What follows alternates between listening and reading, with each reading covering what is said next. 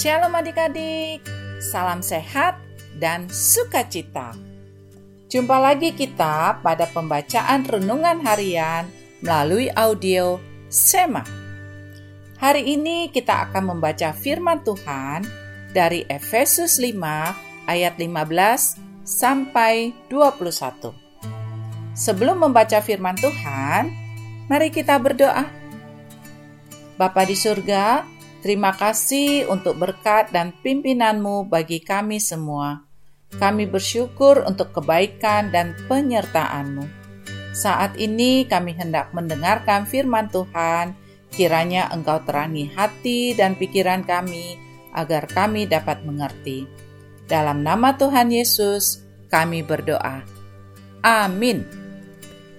Efesus lima ayat lima belas sampai dua puluh satu. Karena itu, perhatikanlah dengan saksama bagaimana kamu hidup. Janganlah seperti orang bebal, tetapi seperti orang arif. Dan pergunakanlah waktu yang ada, karena hari-hari ini adalah jahat.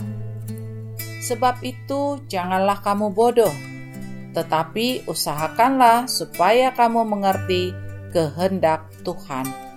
Dan janganlah kamu mabuk oleh anggur, karena anggur menimbulkan hawa nafsu, tetapi hendaklah kamu penuh dengan roh. Dan berkata-katalah seorang kepada yang lain dalam Mazmur, kidung puji-pujian, dan nyanyian rohani.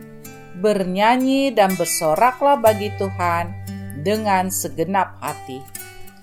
Ucaplah syukur senantiasa atas segala sesuatu dalam nama Tuhan kita Yesus Kristus kepada Allah dan Bapa kita. Dan rendahkanlah dirimu seorang kepada yang lain di dalam takut akan Kristus. Demikianlah firman Tuhan. Adik-adik, masih ingat dengan keluarga Bintang ya? Hari ini kita akan mendengarkan kisah keluarga Bintang. Apa ya? Yuk, kita ikutin terus ya kisahnya.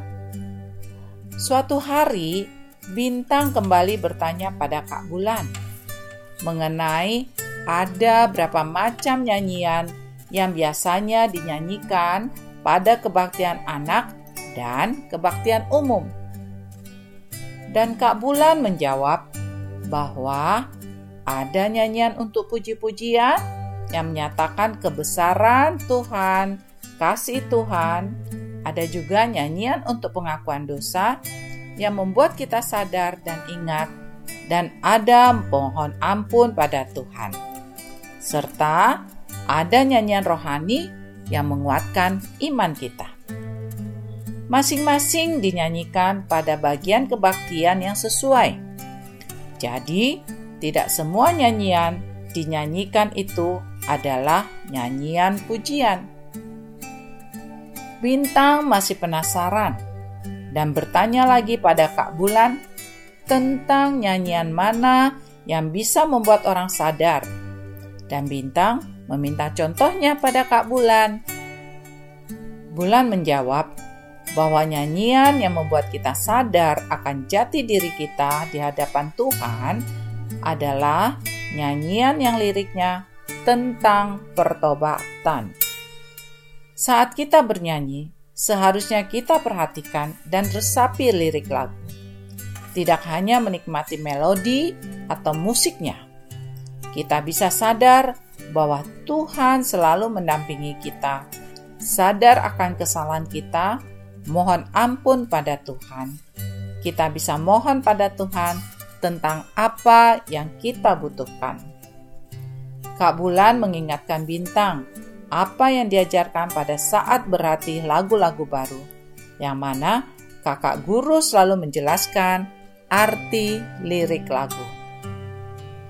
Adik-adik, seperti Bintang yang belajar untuk memahami lirik dan arti lagu yang dinyanyikan, adik-adik juga mulailah berlatih menyanyikan nyanyian pada kebaktian anak dengan memahami lirik dan arti lagu yang adik-adik nyanyikan, sehingga adik-adik akan mendapat berkat dari lagu-lagu yang adik-adik nyanyikan dengan penuh sukacita dan rasa syukur, dan semua adik-adik lakukan untuk kemuliaan nama Tuhan.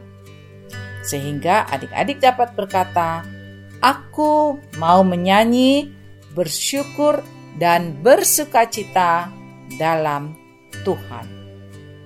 Demikianlah renungan firman Tuhan. Mari adik-adik kita berdoa. Bapa di surga, tolonglah kami agar setiap kami menyanyi, kami dapat meresapi lirik lagu, sehingga kami dapat memuliakan Tuhan, menyadari dosa kami, dan bersukacita. Ingatkan kami terus bahwa Tuhan menyertai kami. Terima kasih Tuhan, dalam nama Tuhan Yesus. Amin. Sampai berjumpa lagi adik-adik. Tuhan Yesus memberkati.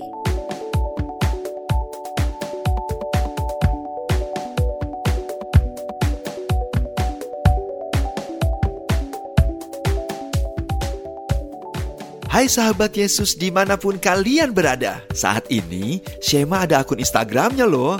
Silakan sahabat Yesus follow di et podcast Shema agar kita semakin dekat dan bisa saling bertegur sapa, saling berbagi cerita atau kesaksian seputar firman Tuhan, sekaligus mendapatkan berita-berita terbaru dari podcast Shema. Kami tunggu ya. Terima kasih dan Tuhan Yesus memberkati. Podcast Shema, dari telinga mengubah hati.